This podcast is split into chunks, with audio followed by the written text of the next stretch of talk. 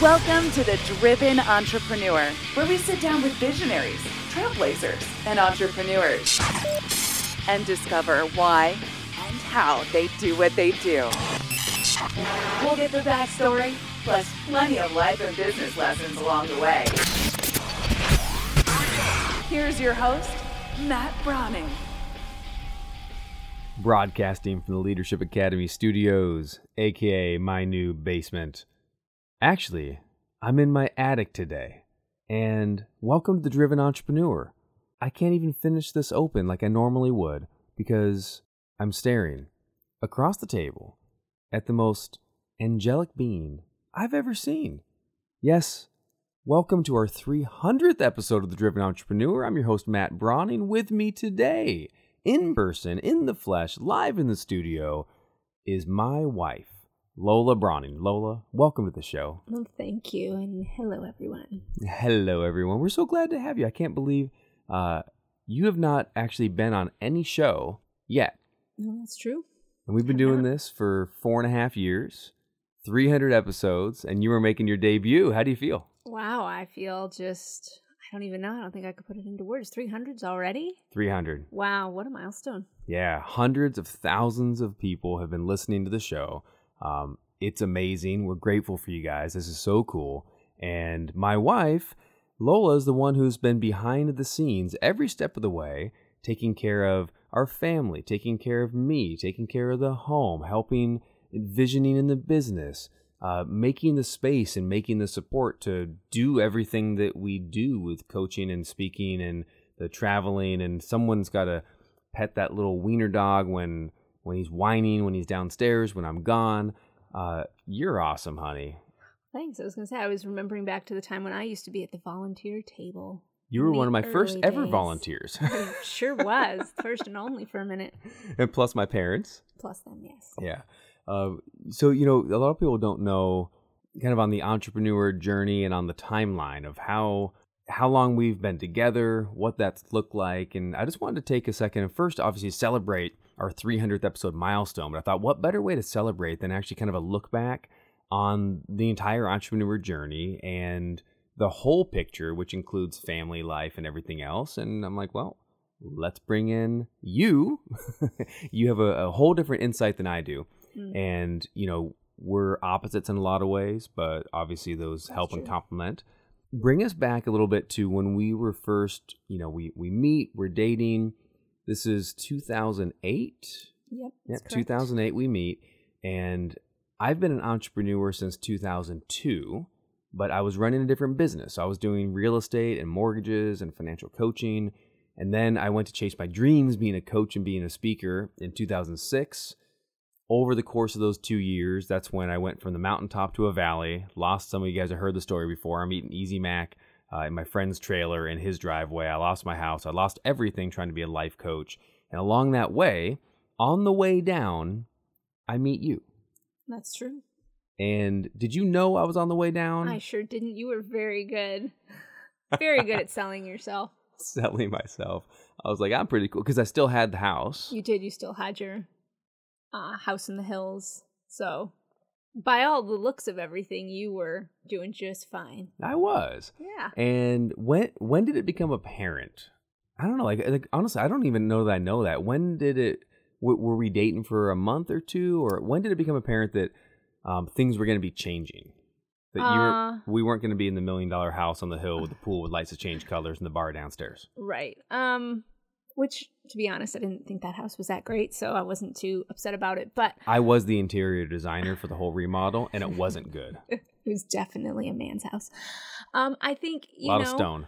I yeah.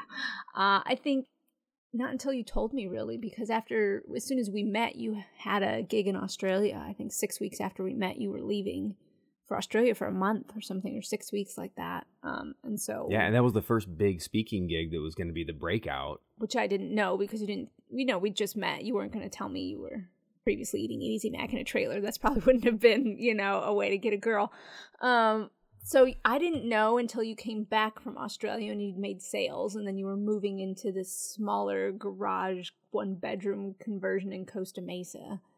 Um, And then with one window, as you always point out. I had a I had a feeling maybe in August because you were trying to rent out your room and sell some furniture, so it seemed a little like he has all this money. Why is he selling all this stuff? And the house was kind of bare, so I think there was a little inkling, but it wasn't until you told me when you came back, when you were back in October, that I was like, oh, okay, that makes a lot of sense now. And I'm like, yeah, this is gonna go away. Yeah, so I rent. I, I mean, that's the story. I rented out rooms in the house to buy a plane ticket to follow my dream to go to Australia to, for the chance to speak and you know help impact people's lives, and it and it worked. Luckily, we're still here. Right? That was 15 years ago, Yeah. which is nuts, right? Mhm. As we're talking, you know, recording this now, it's summer 2022. You guys have probably heard, of course, we're in pre-release season right here, right now, for another two weeks of the new book. That's my third book, Driven to Courage, and I had just released my very first book like the year before we met. Okay. Uh, so now we're on three books. We're on hundreds of multi-day seminars and trainings all over the world. We've been, you've seen it, right? And I've and I've, I've shared the story. You've been there, yeah. Um, so early on, I guess one of the things I wanted to kind of just uh, talk about and, and shed some light, right, on on on the other side of the coin, right, um, on the family side, on the lifestyle side. Early on, for the first couple years uh, of us being together, dating, being engaged, and getting married, pretty much we had to move from you were doing what you were doing and I was traveling all the time because it really was city to city. It was like I was on the road almost like a I would say like a rock star without the rock or the star. It was just right, just the hotel schedule. Yeah. um what was it like for you when you were initially having a full-time job and like you were doing your career and you're doing your work but you weren't super happy in it but you were still doing it but then I'm doing a whole entrepreneur completely erratic schedule what was your take on i guess what that experience was like and then how did we start making it work Yeah, well, I think at first, you know, I'd gotten into interior design and I, I was still working at that when I met you. Um, and I think at first it wasn't that big of a change. I mean, you were in Australia and we'd talk at 6 a.m. in the morning when I got up for work and it was midnight there and we'd have a 30 minute conversation or something. And then I'd finish getting ready and I'd have to be to work by 7. So, you know, I was probably late a lot. that, was, that, was, months after I met you. Um, just because I wanted to talk to you longer. Um, but Aww. yeah, I know, sweet, right?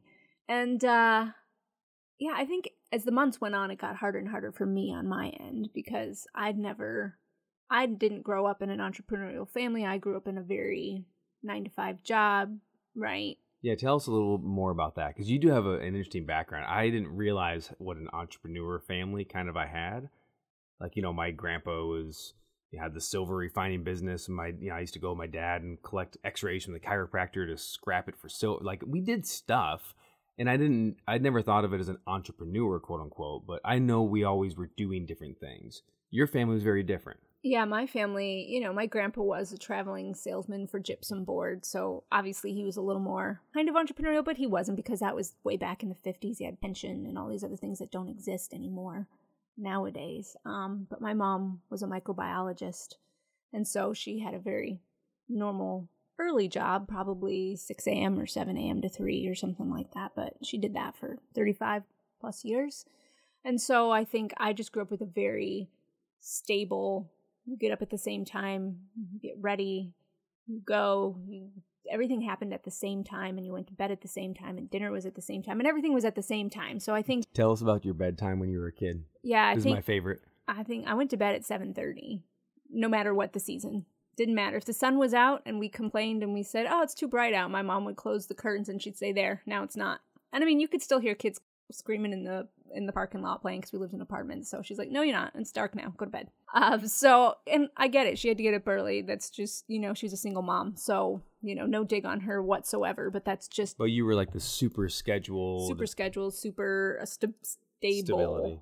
stability, which wasn't a bad thing. It was just I grew up and it was very boring. I wanted something different. Yeah, and then my dad again, like my mom worked part time, and then for sometimes, and she was like a teacher's aide, and then some, and at a certain point she stopped. Um, and my dad, I guess, yeah, he did different things. He went to school for teaching. He he was teaching a little bit. He was doing the family business. Um, he got into like computer repair. So he kind of like had these different career tracks, and I look at it as you know, he was like, okay, I get excited. And now I see myself a lot in that actually. He got really excited about something. He dove into it. He learned about it. He started something up. And then it may or may not have panned out long term, you know, how you think it is. And then he's like, oh, you know, let me do this other. So he was never afraid to try different things. Even though we lived in the same house for 30 years, or they did, I guess. They still are. They're still in the same house that I, I moved to when I was like nine months old or something. Um, so they've been there 40 some years I grew up in there until I was 18. And then another thing that was interesting is you and I both moved a lot. Yeah. When you were a kid, you moved a few times. Then when you became an adult, and you went to college, you obviously moved a ton. Yeah. When I grew up and turned 18, I moved a ton. So when we met each other, neither of us had the stability of like, I want the white picket fence and I want the dream home, you know? Yeah, that was never something I desired. So we both so we both kind of had that. So when it was time to move somewhere, and right, we're you know we're getting married and we're starting a family and starting our life, it wasn't a big deal to move and do that. No. But what about risk?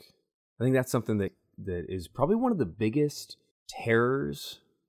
Not terrors. I was gonna say tearing apart, but it's kind of it could be a terror uh, Oh. for for couples and entrepreneur families Yeah. is the the measurement of risk where one spouse is much lower one spouse is much higher um, for risk aversion risk Sure. tolerance where do you feel like if you were on a scale of 0 to 100 0 is no risk you just want exactly you know what's going to happen i'm talking money you know Sure. where you live food on the table bank account that kind of thing zero's no risk a hundred's bet the farm every day where do you feel like you might fall in your gut Yeah, I would say for me, my gut is 50 to 60%. Is it? And I know you might think differently, but I think, you know, before I met you, I was taking risks and I was I was doing things that I know a lot of people hadn't done in my life and it's my experience, you know, at 18 I'd wanted to go to art school, but I just it didn't feel right then, so I ended up going to college up in Fort Collins, Colorado for about 3 years. Um, and after I finished my third year, I just I really didn't know what I was doing, couldn't figure out a major. So I decided to finally move out to California on my own uh, and go to art school. So, you know, one day I packed up my car and my sister helped me out and drove me out to California. And I moved out there with absolutely nothing no job. I didn't even have acceptance to the school yet.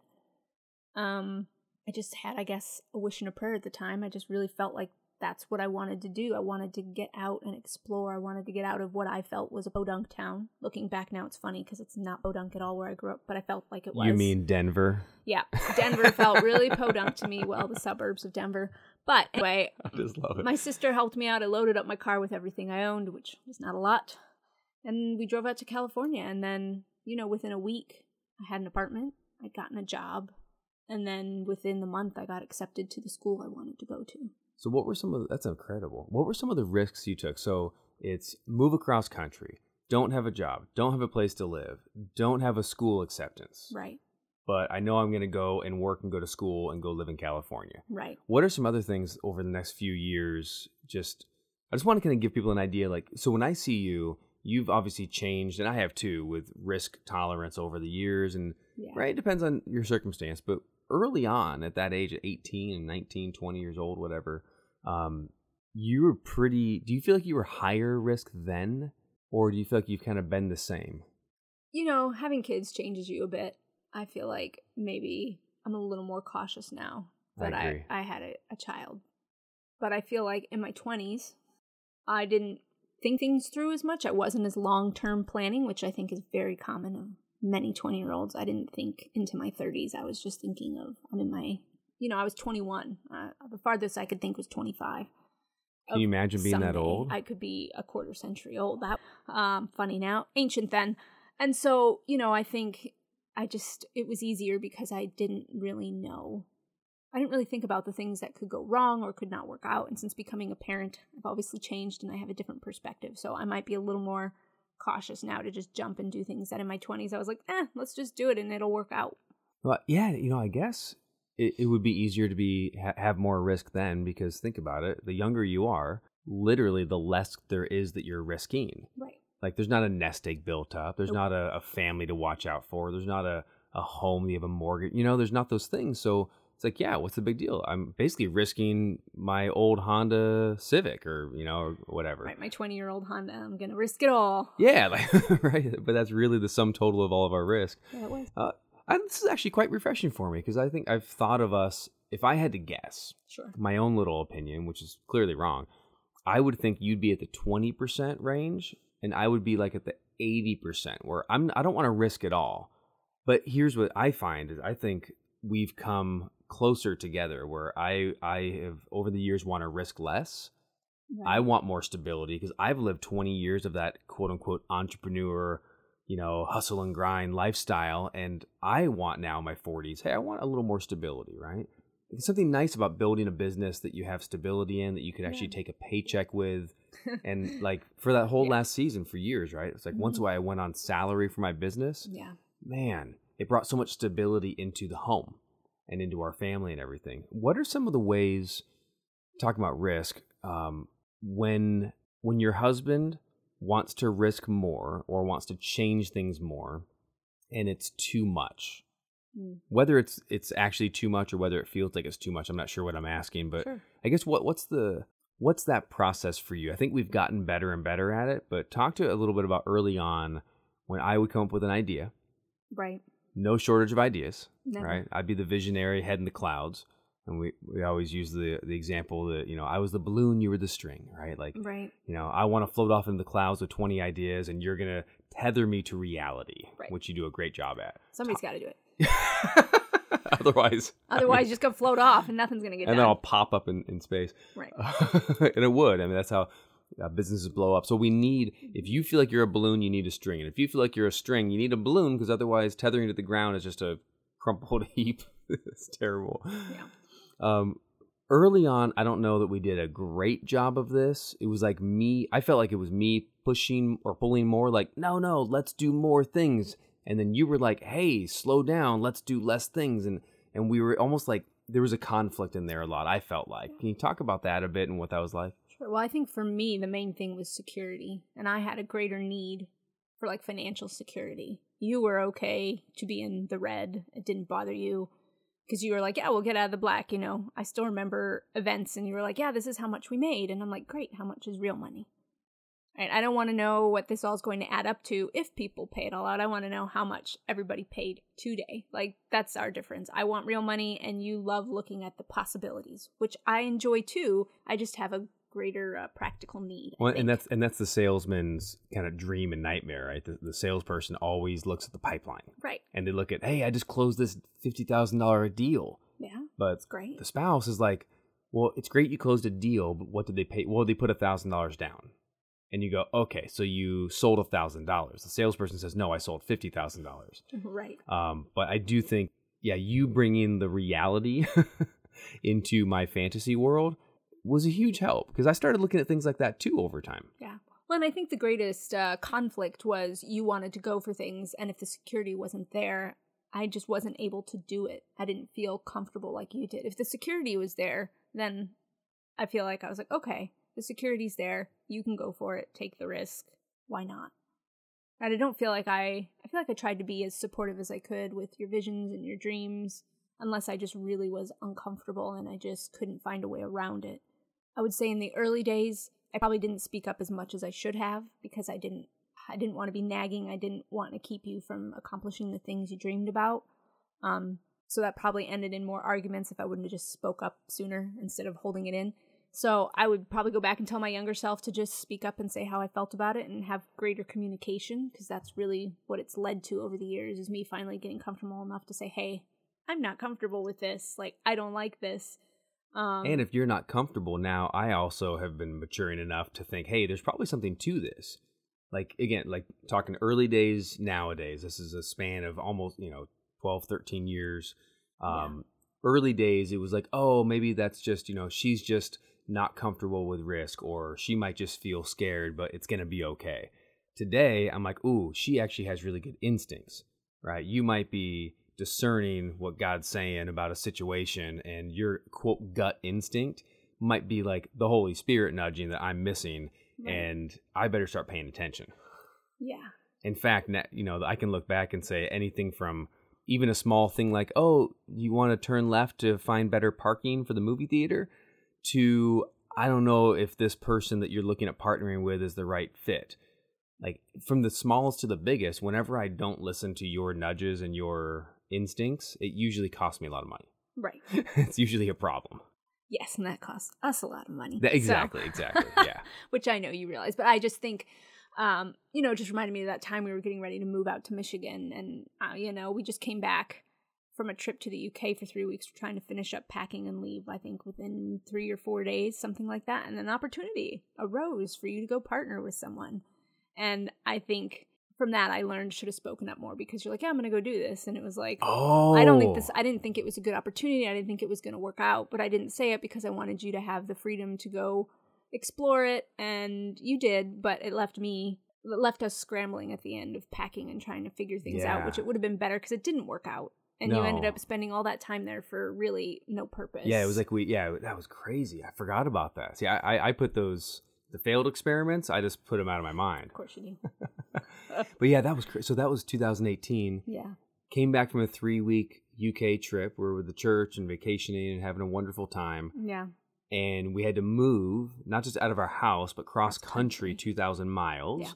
Um, and finish packing the house and getting the tra- all the things you would have to do to move across the country. right, And we had like a three or four day window right. Oh, and during that time too, wh- where was the? I was doing the book launch for Yeah, Firebox that's right. Principle, We're doing a book launch as well. which meant I was doing TV and media. I was traveling, and it was all live TV stations then. hmm Um, I was doing speaking gigs. I did one Yeah. in Utah with Kirk Cameron. I remember that one, and, and Right. a publisher came out. Like we did this whole thing, There's a lot going on. and that was all right in that same window. Right. So book release, move across the country, come back from big vacation, and then in that tiny window where there's no margin, I was like, I need to take this business meeting and I need to spend half the day with these people because there's opportunity that this could be something.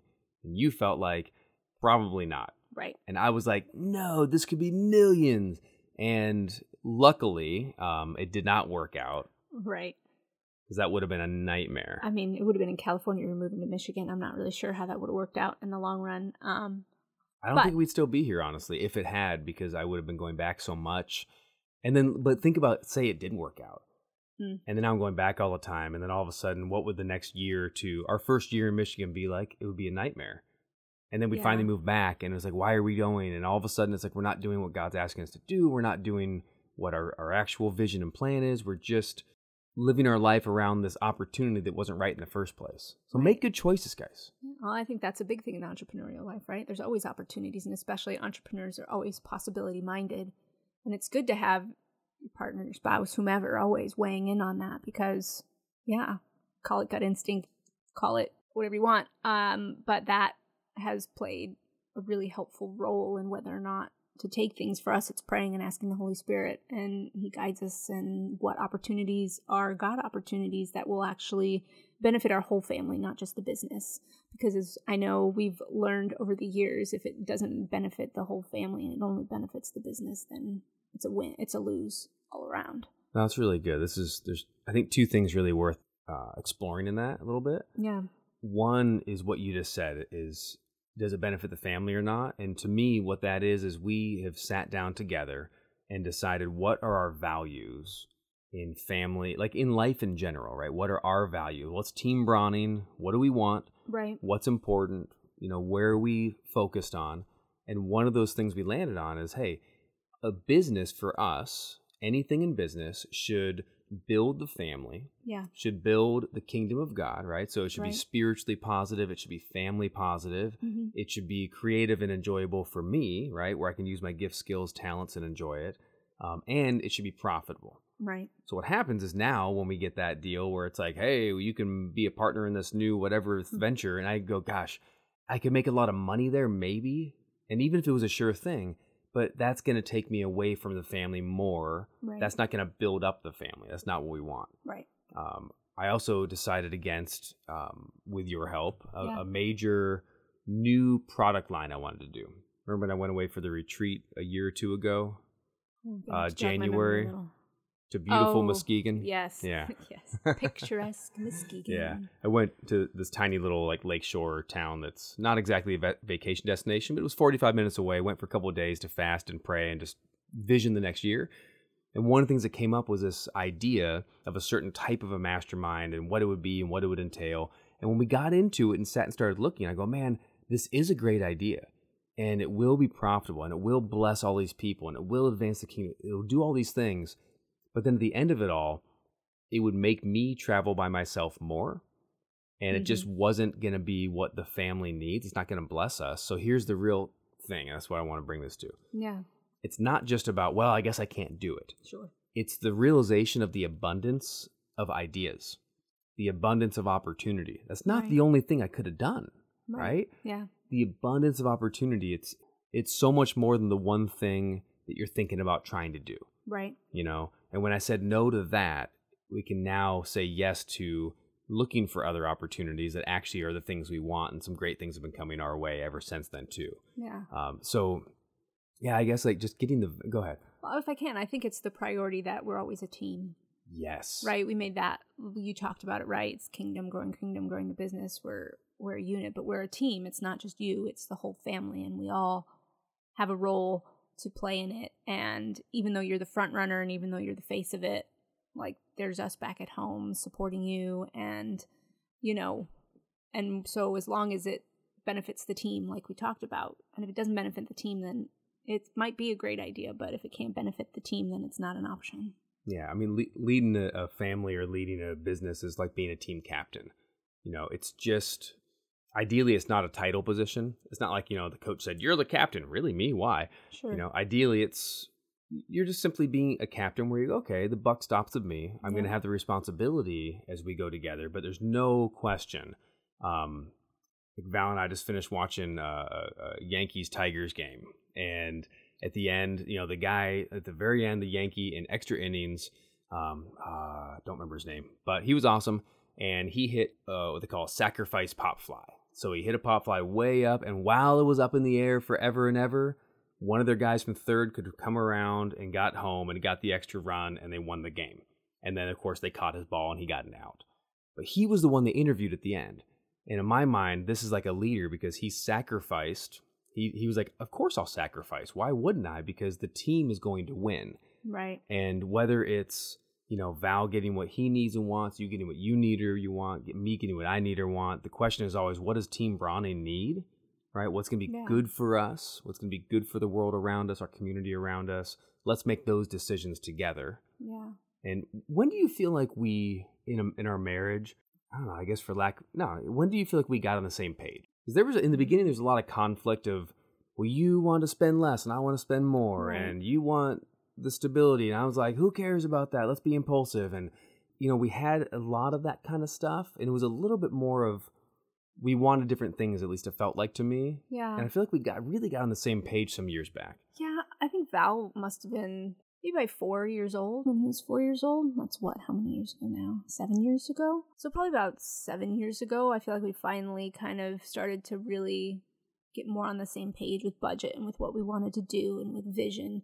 And it's probably taken growing over the seven years of really, really solidifying it. But it did really start to come together seven years ago where we really stopped arguing or we knew our arguments. They were always the same two arguments. Um, and so you know we knew when they came up we're like oh we know what the heart of this matter is. It's not really what we're arguing about. You know we just we really learned where our disagreements were and we paid attention and we grew um, and i That's think good. and i think that helped us solidify over the last seven years you know what we started seven years ago has really solidified over the last seven and as opportunities and things have come up and yeah we still make mistakes sometimes you say yes to something it's like no that probably wasn't great but that's part of life it's a process But it's also it's a lot better data now, where it's like because Yeah. if you have a we have clear visions, right and we have clear values, and we know how we work together. Yeah. Right? So if we make a mistake, it's like okay, now I know why it didn't work, and I Right. know, and I usually know already going in. It's like ah, that's not a smart choice. Well, and I think as we've grown together, while we realize we all have wants, sometimes we have to sacrifice. And a want is sometimes put off till later. Do you hear that? Do you hear that, sales guys? Do you hear that, impulsive men, women, children? Do you hear what my the wisdom of my wife? Yes. My belief early on, one of the biggest complaints I think subconsciously was I had a belief of I can out earn, as Dave Ramsey says, out earn my stupidity. Mm. And I always believed that no matter what, how I ran the business, I could out earn it. Right. So, and the same thing for personal. If I really wanted something, it's like, well, I'll go make the money and then I can have it. Hmm. and that is, there's fallacies in that belief in so many places, right? Because now I believe, okay, if I really wanted this $2,000 item, whatever it is, um, yeah, could I go earn $2,000 this week extra? Absolutely. But the real question is, if I make 2000 extra in the business this week, is the best use in stewarding of that resource to buy this impulsive desire? hmm For many reasons, no. Right. One is it would be way better to actually be top dollar down in the family or in the business and say, where does this get applied to? What, what are our future goals? What are the needs and so forth? But the other thing that I think is, I wanted to kind of, before we run too short on time, I want to talk about the contentment aspect Sure. that I think we've we've also been growing in. hmm Um, you know, the the need to have new iPhones, the the need to have the bigger house, the better house, The nicer car. all the stuff. Yeah. Yeah. the you know, leasing the new car and you know, we made a choice a few years back to eliminate debt from our life. Yep. And we have no debt whatsoever other than the mortgage on, on the current house, which I think is acceptable as long as you have a plan, which we do. Um, but no car loans, no boat Nope. loans, no RV loans, no credit cards. And I also run the business debt free Yeah. which is a huge thing for business owners. And you and I get it. Right now, you might hit stop and be like, "I'm not turning the station. I don't want to hear from this guy anymore. Are you kidding me? You need other people's money. OPM. You blah blah." Sorry, it's not shown and proven to be a good strategy or a long-lasting strategy. And I know because at 25 years old, I had a net worth over a million dollars. I had four million dollars in debt and five million dollars in assets and property. And within a year and a half, I was bankrupt, half a million dollars in the hole because those loans went upside down. And tenants didn't move in and they didn't pay the rent, and then I couldn't pay. And all of a sudden, I built this house of cards that was leveraged on debt. And here's the thing I actually did it smart. Dumb, but I did it smart for according to the debt leveraging strategies, if that makes sense. Yeah. Right? I did what I was supposed to do. I did the infomercial guy thing. I Right. I did what I gave advice for my clients to do when I was in real estate and mortgages, and it didn't work. So now we're rebuilding a life a very different way. Yeah. Yeah, so I wanted to talk about that, but I guess yeah, it was the we started with with the contentment idea of what does it mean, you know, when we went from especially more me than you, I think. You would usually settle and be content because you had to, and I wouldn't be content because I wanted to be impulsive. We both I feel like have found true contentment in the things that we have. What are some of the factors that allowed that to be possible? Honestly, I think some of the factors are the fact that we did it the wrong way. Like we leased a brand new car a couple of times, which obviously wasn't smart because we paid way more than those cars were worth, but we made mistakes. Um, and I think we lived a lifestyle where where I was I felt okay to be impulsive because you were like, yeah, let's do it, and I was like, well, but I it was encouraging because it was fun, right? It's fun to get to buy new things. It's exciting. It feels good. Um, but I think after a few years of doing that, where it was like, yeah, we leased the new cars, and you know, I think one day what we went and we bought a new dog for like a thousand bucks, and then you leased a new car. Like we didn't even make a plan. We just went to go look, and by the end, we had a new golden retriever puppy, and you had leased a new Yellow lab, honey. sorry yellow lab, and then you leased a new like Dodge Oh yeah. SUV, and I With mean like that was six hundred dollar lease payment and Right. And so with that day alone, we spent like fifteen hundred, well more than that, because then we had to go buy dog stuff. So that was thousand dollar day, and we just did it on a whim. But after here's the looking. truth: that that truck was also a fifty thousand dollar purchase. Right. But I had, you know, it's like, oh, it's only seven hundred dollars or whatever it was, right? But we also drew like an hour, drove an hour away to get it, didn't we? and here's the part that blows my mind. Yeah, we did that because it was the one thing. Because I got in my mind, I'm like, oh, this is it, and it was all wheel drive, and it was all the things I wanted, and I got excited about it, and excitement moved to action Right. like that. And the same for the dog. I think we had dreamed of thought about getting a dog for all of two days at the most. Yeah. And we looked at it like, oh, here's it. And then all of a sudden we found a breeder and they seem reputable. And it's like, you know what? Let's go get the dog. And it felt like a line because it was like down the road from the dealership. So that must have been a sign at the time. It really wasn't. But, you know, when you want something, you'll justify it with and we anything drove back for an hour with that little puppy, eight week old puppy, in my lap. in your lap. Yeah. I remember we had to stop at the pet store on the way to get like a crate because we didn't have anything. We literally were like, I want a dog. Let's get a dog. It's the ultimate acting like a child. Yep. And again, I take ownership for that. That was all me. You, in most of these things, you kind of went and you went along for the ride. You're complicit. I did. I didn't say no. but, you know, it, I was it hesitant. It but- wouldn't have been your idea. Well, I might have walked away if I was by myself, Exactly. Yeah. but I wasn't. And then you made it fun, so I was like, okay, why not? Like, if you're okay with it, then this has to be okay. And Yeah. we had a two year old at the time. Look, if we were participating in armed robbery, I walked in, you just sat in the car. You're like, you know, you went along for the ride.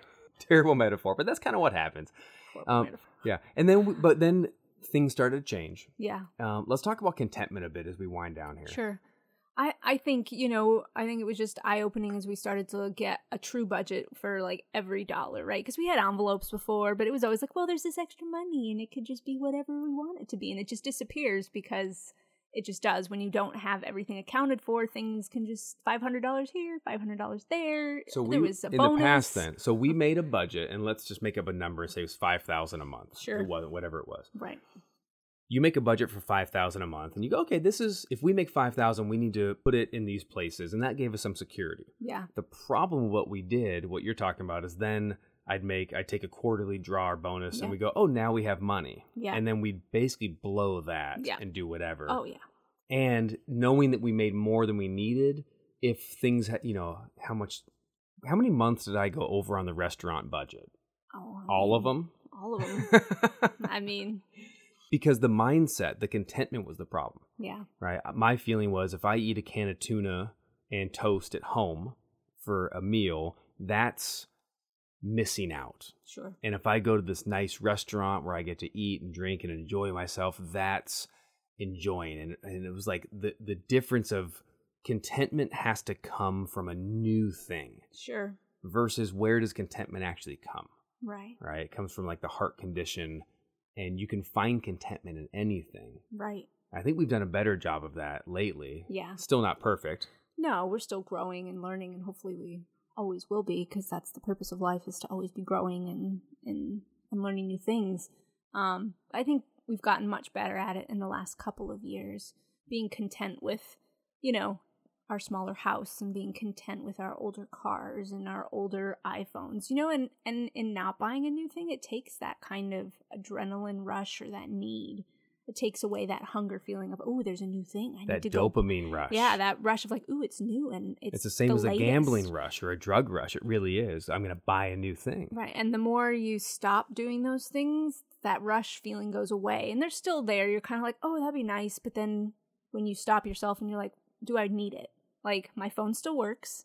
It's, you know, it's not phased out. It's a 10 or whatever. It's still perfectly good. The battery's not as fast, but it doesn't matter. I'm not doing business on my phone. Like for me, right? I don't do business on my phone. You know, I take texts and calls here and there. It's not like I need it. But I think sometimes we're not content, we're like, well, I really, it's the justification of I really need this. This isn't good enough. I can't take good enough pictures. But the thing is, I don't ever take pictures. But that's it. Really. it. It's the justification. Because you say, I don't do business on my phone. I'm like, well, I do business on mine. And I could easily start believing, well, I do business and, uh, and if it doesn't go fast enough or whatever. And the reality is, I don't know if I've ever lost business because my email app took three seconds to open instead of instantaneously. Right. I think we just live in such a fast paced culture. We believe the lie that we need the next latest and greatest. Otherwise, we're going to be left behind. And it's just not true. Who teaches us? Who teaches us that that the next thing is going to solve our problems? The people who made the thing. Right. They're not out for my best interest. No, and um, and hear me correct. Like we're not saying that, you know, obviously entrepreneurs and and you know e- even big tech. It's like these Yeah. companies. It's not like one day they became evil. Right. Do you know what I mean? Yeah. They're not like ah we want to kill people, we want to harm people. No, and you can argue and go well they don't believe the right thing. I get that right, Right. but I'm saying that at some point somebody started a business and they Yes. started it because they wanted to make money. They probably wanted to make an impact. They wanted to do something great to help people. And along the way, it's an obvious move, especially for a public company, that your interest is, well, we need to make profit. But it doesn't mean that they're like, well, let's just, who cares about people? Right. But genuinely, who whose best interest do they end up looking at? Right. right? It's like, yeah, I I need to tell you. Just like you know who made the food pyramid, and you look at oh, all of a sudden like interesting, the dairy council and the meat council, and they tell you how much meat to have and how much dairy to drink, and and it's just I always am a little bit wary when the information to decide something comes from the person selling it, Right. And that's I think what I'm trying to get at is Yeah. just be aware, right, of the commercial for the next iPhone. It might be a wonderful iPhone, Well, and I think the fact is is that they are good products. Otherwise, nobody would want them that Correct. badly, right? They make quality products that people want. And again, I'm sure you can dig and find. but they made the But they- commercials. They, made the commercials, right? They still made an excellent product that lasts, and and but we live in a culture of throwaway culture, and so you know that just plays a part in in the market, I think, and what people create and how they see it. throwaway culture like the furniture Right, clothes they're not supposed to last anymore. You know, clothes They are so last for thin now. They last for a season. You used to be able to buy clothes and they could last for years. Now, buy a shirt and it's already see through before I've even washed it, and that's no good. that's interesting Yeah, because then it, it plays into the how content are you right. because now you're you're almost building into products and experiences little justifications right. where it's like well maybe in two years you would feel like oh i want a new shirt and this one i'm bored with but then when you also go oh and it's getting thin you're done Yeah, now you don't need it anymore you give it away you sell it for a quarter or whatever and you buy a new shirt right. yeah Yeah. I think it's just partially the culture as well. So I think contentment comes, it's kind of countercultural, right? Contentment is looking at your life and saying, what, you know, taking stock of what you have and maybe looking at your wants and saying, well, do I really need that right now? It's not that you couldn't set a budget line item and save for it over the years and buy it. It's not like you're not allowed to buy yourself wants. That's not what I'm saying. But it's it's delaying gratification. It's sacrificing. Things have costs, and you know, in my 20s, every nothing had a cost that I realized, but you know, coming into my 40s, it's like, yeah, there's a cost in life and y- you know, delaying gratification and sacrificing it and sometimes maybe never getting the want fulfilled um happens. And it's not necessarily a bad thing, you know, to cuz sometimes your want your wants probably often change. There's a lot of wants I wanted when I was younger that now I'm like, "Oh, actually I'm really grateful none of those happened." So, that's really good you know, when- when you said that, my heart skipped a beat of like, all the entrepreneurs going, sometimes your want will never happen. What? But I believe and I can have anything I want. It's like, yeah, you can. yeah, But the question is, should you? right. Is it actually for your best interest necessarily? Yeah. And it might not be. And to your point, the wants change. And being able to, again, slow down a little bit, Yeah. um, especially in this fast paced entrepreneur, growing a business, making an idea, doing your sales, all this stuff, to slow down and make choices slowly. You know, Well, and have- delay something for decide tomorrow, not today. Mhm. And there's shockingly, you might go, ah, did I actually really want that? Or did I just get a feeling of excitement about it? Well, and it goes back to what we talked about at the beginning. You have priorities and values. And does what you want and line up with that? Does it line up with your priorities and values? Does it line up as supporting the team, your whole family? Does it line up with your values as a family? You know, if you're a believer, does it line up with your values and your priorities as a believer, right? And I think that really helps cut the noise, right? Because there's always someone nowadays, because we live in the culture we live in with social media, there's always someone selling. And so, how can you cut through all the noise of all the advertising and all the selling as well? How bad do I want this? You have to stop, though, like we're talking about, right? You take a step back and you take stock. And what do I already have? And do I need this like the phone? I don't. It's still a perfectly good iPhone, right? And does this support my family? If this is a want I have, does wanting to go, say you want to buy a boat, does everybody in let's- the family want? Let's just say. let's just say you want to buy a boat. Let's say I wasn't scrolling this morning on Marketplace looking at boats, but let's just say. Let's just say As a random example. Yeah, random, totally not anywhere in my awareness. If you want to buy a boat, like it doesn't mean the whole family obviously has to want to go out on boats, but right? Does it? If you buy a boat, does it still support the family in your budget? Do you still have the ability? Does it take you away a lot from your family now that you're going to play on your boat and nobody else wants to go on the boat with you? You know, Well, and and the question of of spending the money and how much. Right. It's also are we paying down the mortgage? Are we saving for Val's college? Are we putting into retirement? Right. Are we yeah, are you getting, you know, clothes? Am I getting clothes? Like whatever, right? All the things and it becomes part of a bigger conversation, yeah, not just because I think a lot of people couples this is where one of the the stresses is.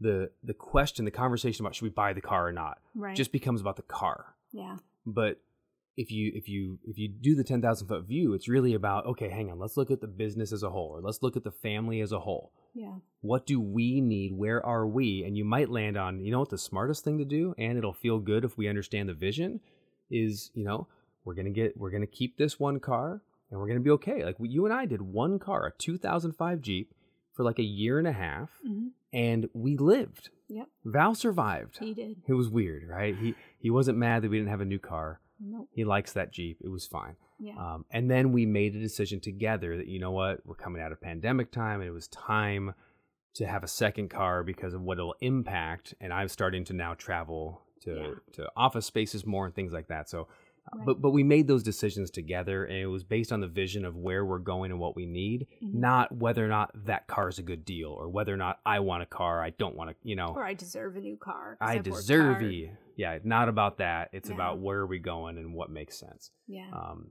this has been awesome, honey. We should do this again. we should. It was fun. Did you like it? Oh yeah. You seem like you're. I mean, I like this. We, uh, you know, I, I've often thought um, some kind of a.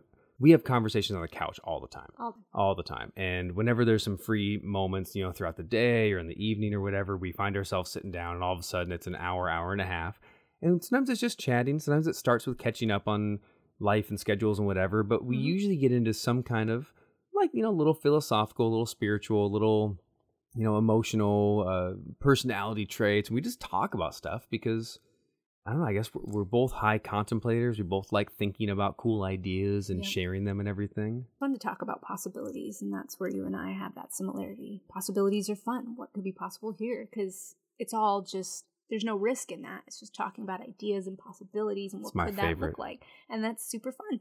And that's Maybe where we should do this again. Maybe we should. Are you in? Of course. All right, y'all heard it here. Lola Brauning is in for mm. another episode. We don't know when, we don't know where, we don't know how, but it's going to happen. Maybe it's a whole podcast. Maybe. Maybe couch conversations. The marriage Let's couch. hope they're that interesting. I think I think I think at least we got 3 in us. I don't I know. mean, at least three good ones. Guys, that's it for today. Uh, I want to thank my lovely, beautiful wife, Lola, for taking the time out of her weekend to hang out here with us. Really, really cool. I know you're happy to do that, but I am grateful for it. It was really fun.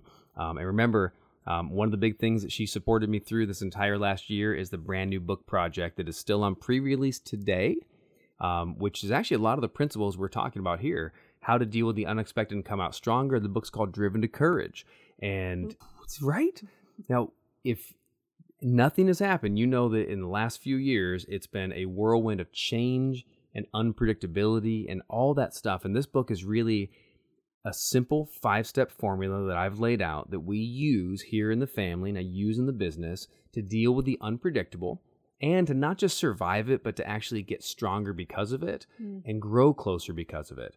Um, we also have, of course, a co-author, my good friend Ruben Gonzalez, four-time Olympian, is co-authoring the book as well with some amazing stories of really courageous acts of how in the world he got to the Olympics and never should have, but how everyday awesome people like you can take the same principle and achieve your dreams. So we have Ruben in the book, and we have 13 other incredible co-authors who have shared their inspirational stories, um, their character traits and principles that have allowed them to overcome some unbelievable, incredible odds. We have stories of people who have lost everything, and I mean everything.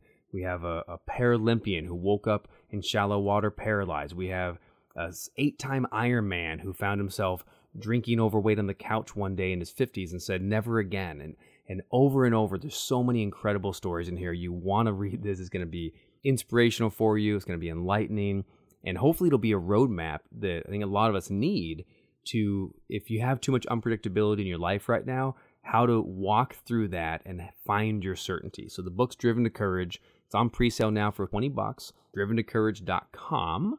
You can go to slash pre-sale, driventocourage.com slash pre-sale. And we have a whole bundle. Do you know about this bundle, honey? Um, I've seen a little bit. It looks awesome. You've heard about the bundle. You've heard I've me talking heard it, about it. yeah. Yeah. I mean, I decided, you know, we're going to do a little ethical bribe to get people to help us with the bestseller list and and grab the pre-sale now before the book is officially released August 1st.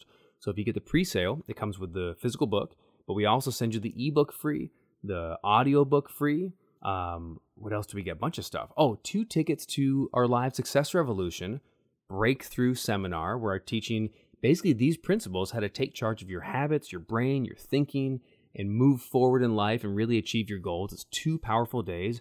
I'm speaking, Ruben's speaking, um, several of our authors are speaking as well and sharing the stories and teaching the principles. It's two days that are life changing. Mm-hmm. Events like this, we sell tickets for $9.97, but in the pre release $20 bundle, you get two tickets for free. It's really cool. And every author actually gave an amazing gift. The total value for that's like $2,700. That's insane Wow. if they sell individually. They all added it in as a gift, as a bonus. So it's 20 bucks. DrivenToCourage.com. Grab it now before July 15th, and you get all that stuff. Excited for you. Um, I can't wait to get this book into the hands of everybody. You're going to love it. And we love hanging out with you. And I can't wait to have my wife come back on again. You're awesome, honey. Oh, thank you. Mwah. That was a kiss. You didn't see it, but you heard it. All right, get out there this weekend as usual and stay driven. And I'll see you next week with another driven entrepreneur. Bye bye.